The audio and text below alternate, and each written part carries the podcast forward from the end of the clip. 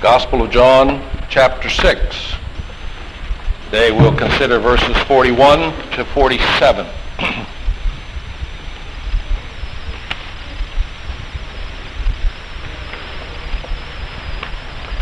We're in the middle of this long discourse that's part sermon, part discussion, question and, and answers.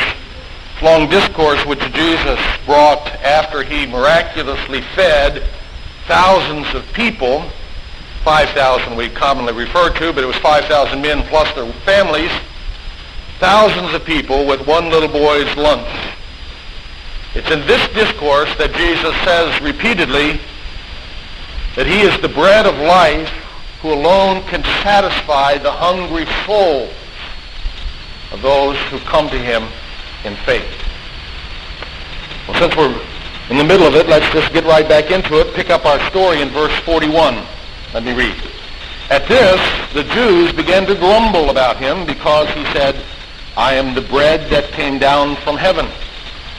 They said, is this not Jesus, the son of Joseph, whose father and mother we know? How can he now say, I came down from heaven? Stop grumbling among yourselves, Jesus answered. No one can come to me unless the Father who sent me draws him, and I will raise him up at the last day. It is written in the prophets, they will all be taught by God. Everyone who listens to the Father and learns from him comes to me. No one has seen the Father except the one who is from God. Only he has seen the Father. I tell you the truth, he who believes has everlasting life. I the bread of life. In this text, I think there are three truths that are woven through the text that I'd like for us to consider. And the first is this. You can know all about Jesus and still not know him at all. You can know all about Jesus and still not know him at all.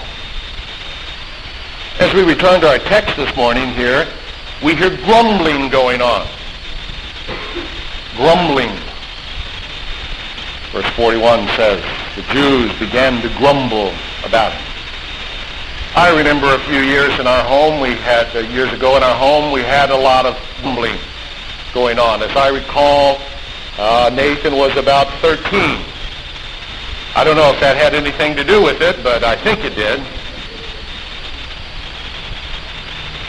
You see, grumbling is a response that we give to things when we know better.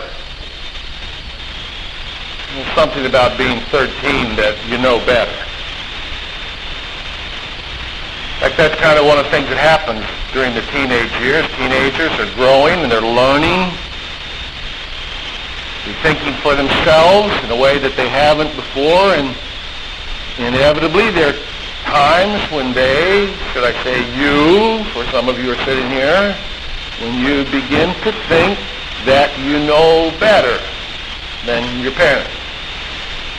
Sometimes you do. Sometimes.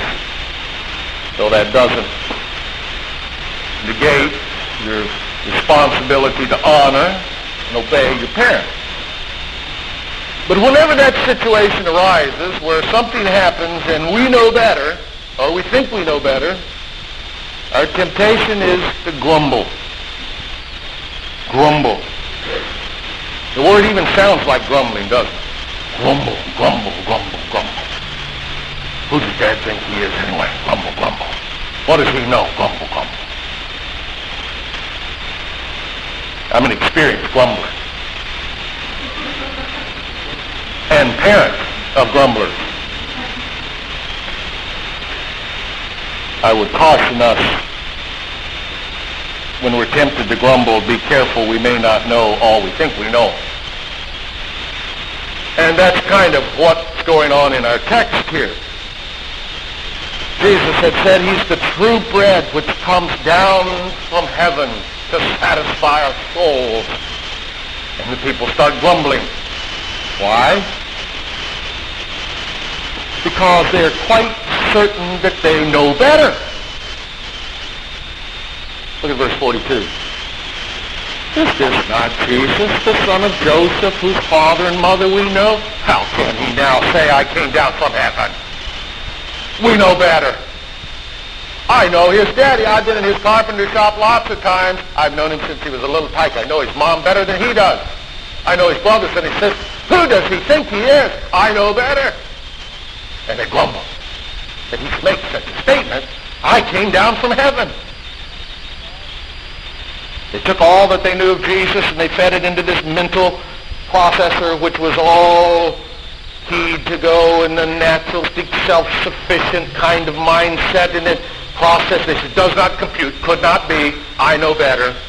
He's just plain old Jesus, kid I knew since he was little. Well, be careful. They knew all about Jesus, but they didn't know him at all. You see, they knew nothing of the angel's announcement to years ago, 30-some years ago. It says the Holy Spirit is going to come upon you and you're going to conceive a child. The Holy Spirit, how can it be? I'm only a virgin. The Holy Spirit will cause you to conceive a child. You're calling Jesus. It's a fulfillment of the promise God with us. They knew nothing of that. They knew nothing of the angel appearing to Joseph, explaining, don't put this woman away. This is a thing of God that's happening here. This is the fulfillment of the prophets. They knew nothing of that. They knew nothing of the virgin birth. They knew nothing of the mysterious work of the Spirit. They knew nothing of who this Jesus was. They thought they knew it all, but they knew just enough to be ignorant of the truth. They knew all about Jesus, but they didn't know him This morning I want us to humble ourselves right here at the beginning and recognize how dangerous it is when we get so smart that we think we understand all about the Lord and his ways. With all our scientific knowledge, our good education, we begin to understand all kinds of things about the physical universe. We live from the vast expanse of the heavens down to the minutiae that we can only see under a microscope. We understand more of the analysis of the psychological makeup of man and different kinds of experiences, and we begin to think that we understand it all and we can explain it all away. Be careful, be careful. God is infinite. We are finite.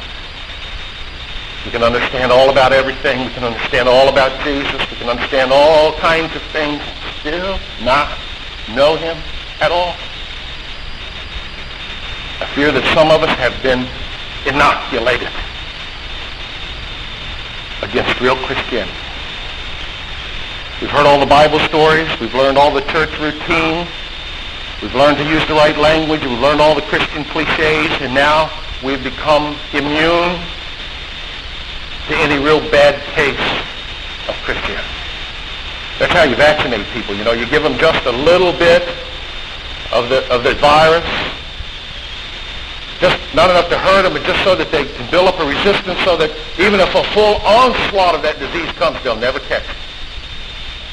How many of us have been given just enough taste of Christianity that we'll never get it real bad? Inoculated. For an issue of Christianity today, I read a paraphrase of something Jonathan Edwards wrote way back in the 1700s that professing Christians who have had truth drilled into them by others can talk a good game even when they are totally out of touch with supernatural reality. They can move pieces of theology around like markers on the map of a territory they have never visited. Real Christianity requires encounter with the truth. Oh, Edwards is talking about the same thing. People being inoculated against any serious case of Christianity. He's pointing out that even in his day, as in our day, as in the days when Jesus spoke these words, you can know all about Jesus and still not know him at all. Do you know him? You kids that have grown up, learned all the Bible stories, maybe gone to Christian school. It all comes so easy. Talk church language, but do you know him? You're in fellowship with Jesus. Is it just talk? Well, Jesus doesn't really defend himself against these grumblers. He just moves on to make another even more impressive point, which is our second point. You can't bring yourself to come to God. You can't bring yourself to come to God. You ever hear a cigarette smoker or a drinker argue how he's not really addicted? Some of you may have used this argument. I, I'm not addicted. I could stop if I wanted to. I just don't want to. Right? Exactly. That's the problem. You can't bring yourself to stop. That's how people are about the Lord sometimes. I could come to Christ if I wanted to. I just don't want to. I'm just not interested in religion right now. I'm not into that. Exactly. That's the problem. While we may kid ourselves about what we could do if we wanted to do, Jesus cuts right through all of that self-delusion and speaks quite an interesting truth in verse 44. He says, No one can come to me unless the Father who sent me draws him. Hmm. That's why we just can't bring ourselves to come to Jesus. No one can come unless the Father draws us. Ah. Well, the point's made even clearer when we look at the specific verb which Jesus uses, the word for draw, when he says, unless the Father draws him. This is a word that always implies resistance to the drawing. It's used, for example, when the disciples are out fishing and they begin to bring in the, the nets, and the nets are full of fish, and with all their might they're pulling, drawing those nets of fish in. The fish don't want to come in. There's resistance. Or it's used when Paul and Silas are dragged, drawn before the civil magistrate. They're not all that excited about coming to be flogged. They drag them out of their cell. Resistance. In the same way, we resist God's drawing. We not only can't bring ourselves to come to God, we resist when he draws us, when he tries to bring us to himself. We run as fast as we can in the other direction. Uh, but that resistance is always overcome. As the New Testament scholar Leon Morris points out, there is not one example in the whole New Testament of use of this word where the resistance is successful. Always the drawing power is triumphant. Well, apart from this wonderful truth, none of us would ever be saved. For we just cannot bring ourselves to come to God. Unless God draws us, we would never come. Oh, but don't be mistaken when we say that it's necessary for the Father to draw us and when we say that there's always resistance to that drawing, we're not implying that we come unwillingly or that we come hogtied to the Lord. And, oh no, that's not the case. As Dr. Carson points out very pointedly, when he compels belief, it is not the savage constraint of a rapist. It's the wonderful wooing of a lover. It is by an insight. It is by a teaching. It is by an illumination implanted within us. It's a loving courtship. The Father draws us, draws us to the Son. Apart from that loving courtship, we would have no hope.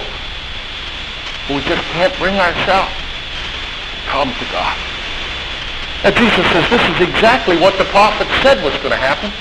He quotes in verse 45, he quotes from Isaiah 54. It is written in the prophets, they will all be taught by God.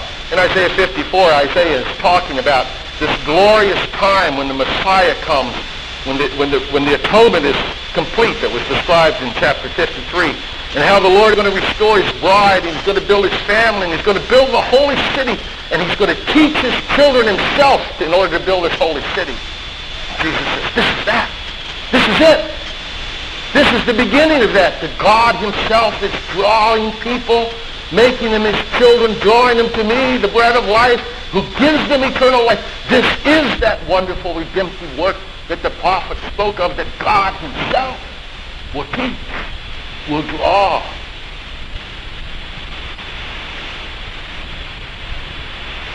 Actually, Jesus says in that verse, everyone who has listened, everyone who has learned from the Father, is coming. That's how Jesus explains why some are coming and some are grumbling. Because some don't understand. They know all about Jesus, but they don't know him. And others are being drawn by the Father. And they're listening. And they're understanding. And they're coming. We just can't bring ourselves God. Or as Jesus puts it, no one can come to me unless the Father draws him.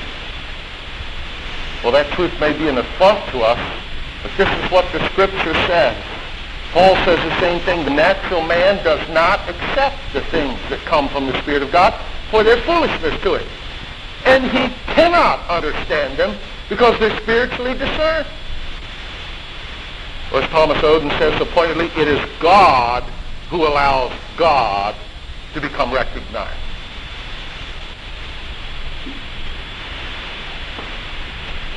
We can't bring ourselves to come to God. That is a truth that humbles us in the dust. It destroys our sense of self-sufficiency. I've got it under control. Oh, no, I don't. It shatters our confidence that we can come whenever we get good and ready. I'm going to get around to serving the Lord someday. I just, I'm, I'm busy right now doing my thing. We realize I'm at God's disposal. I can't control that. It pummels our pride that somehow the reason we're following Christ is that we're a little smarter than those others. No. Because we're no more capable of coming to him understanding than they are.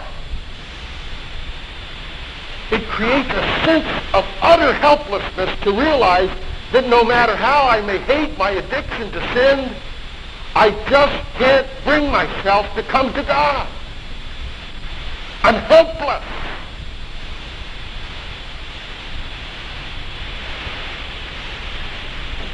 I'm going to tumble us in the dust, then lifts to glory. For it points us beyond ourselves and our own self-sufficiency and our own self-reliance to the infinite plan of God, His infinite grace displayed in Jesus.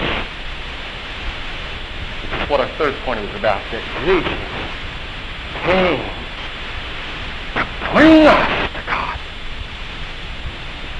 As there is not one shred of doubt concerning our inability to bring ourselves, neither is there one shred of uncertainty concerning Jesus' success in bringing us. He said it way back in verse 39 that we looked at last week.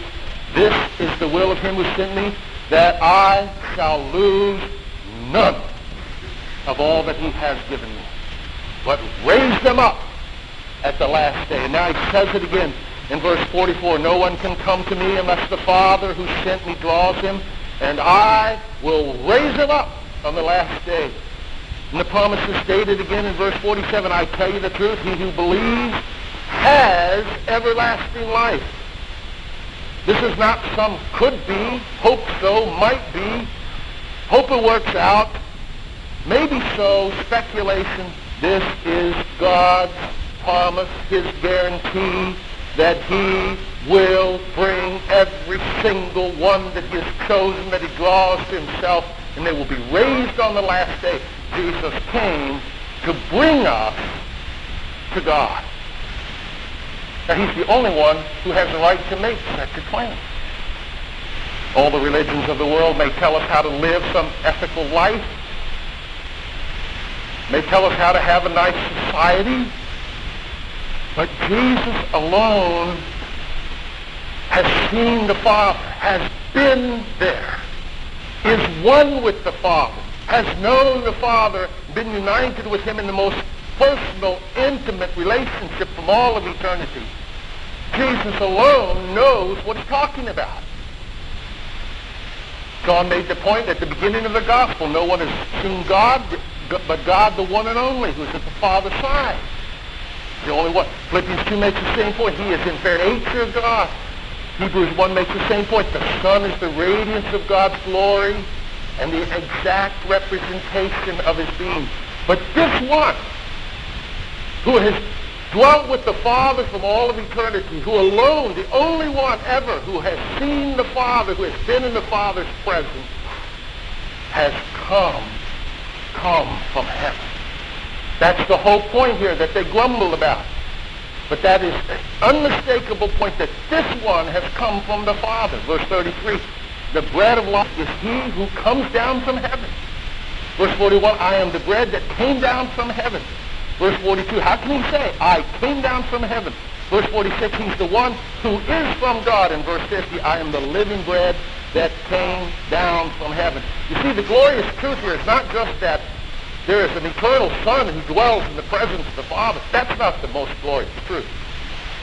The most glorious truth is that the eternal Son who is with the Father, who is with God, who is God, who was there in the beginning, who created all things, has come down from heaven and has taken upon himself mortal flesh and has lived under the stricture of the law and has offered his perfect life as a sacrifice for sin and has been raised from the dead in order to bring us to God.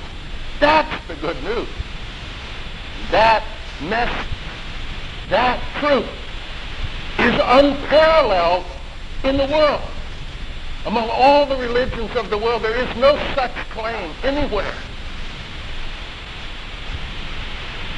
Only Jesus makes such a claim, and yet he doesn't just make the claim, he explains how this is what the prophets foretold. He confirms his claim by miraculous signs and wonders. He proves his identity. He proves the success of his work by rising from the dead. Jesus came to bring us lock, stock, and barrel to God. What we could not ever do, to do for us. You know, everyone can talk about religion. You can make up your own religion if you want. You can make your car into your religion and worship it and sign it. Everybody's religious. Only Jesus can bring us to God. You can practice some religion for thousands of years and have a great history and a great community, but only Jesus can bring us to God.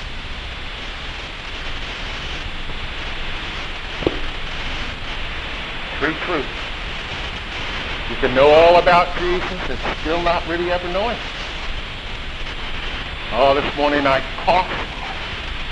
I get such complacency. I know all that stuff.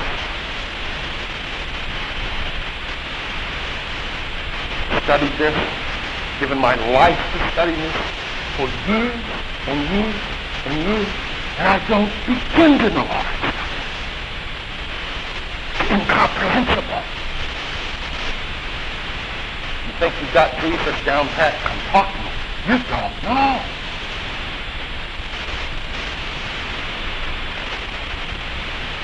That's what the Romans thought.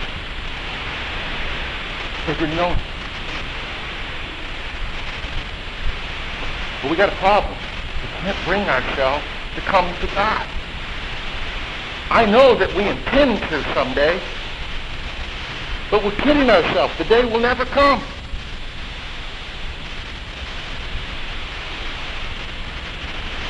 Indeed, Jesus said, no one can come to me unless the Father draws.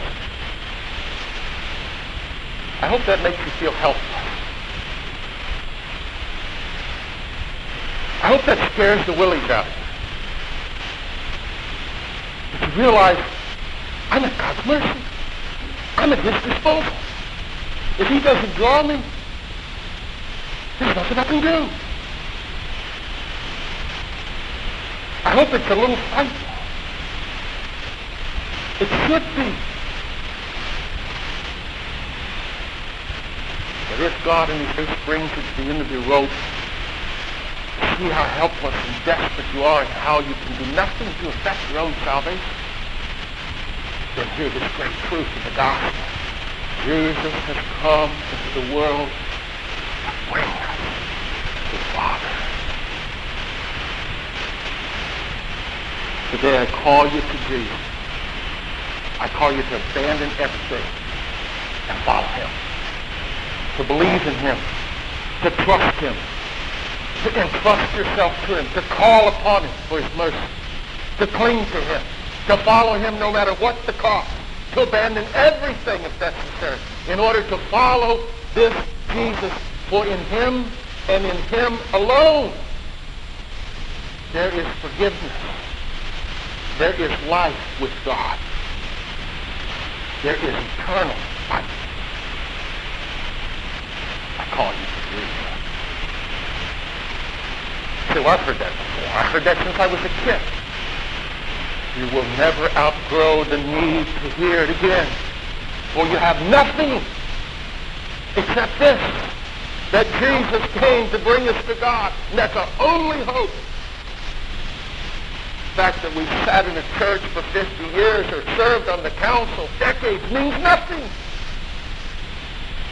We have only Jesus our help. That's all. To turn him anew, cling to him afresh, more tenaciously than ever, rest in him more securely than ever. Abandon everything if necessary to follow him, for he can bring us, will bring us to God. Amen. Shall we pray? Oh Lord, thank you for your great truth. Lord, it's an affront to us for we think that we're so in control of our lives. We think we can just do whatever we decide. And here you say that we're not in control. And it's a bit frightening, Lord. In fact, if we really understand it, it's terrifying To think that we're at the mercy of the very God who we've offended by sin. Father, we've never felt the conviction, the terror, the fear of the Lord, I pray that in your grace you grant understand that that's our situation. The Lord, today, we see here again the most glorious truth, more glorious than the, the greatest thing ever conceived by any human being, more glorious than anything. That you have laid your glorious eye, come into this world to bring us to yourself, to redeem us, pay for our sins, make us new. Oh Lord Jesus, thank you for saving. Us. Thank you for your grace. Grant that we should live our whole life in gratitude.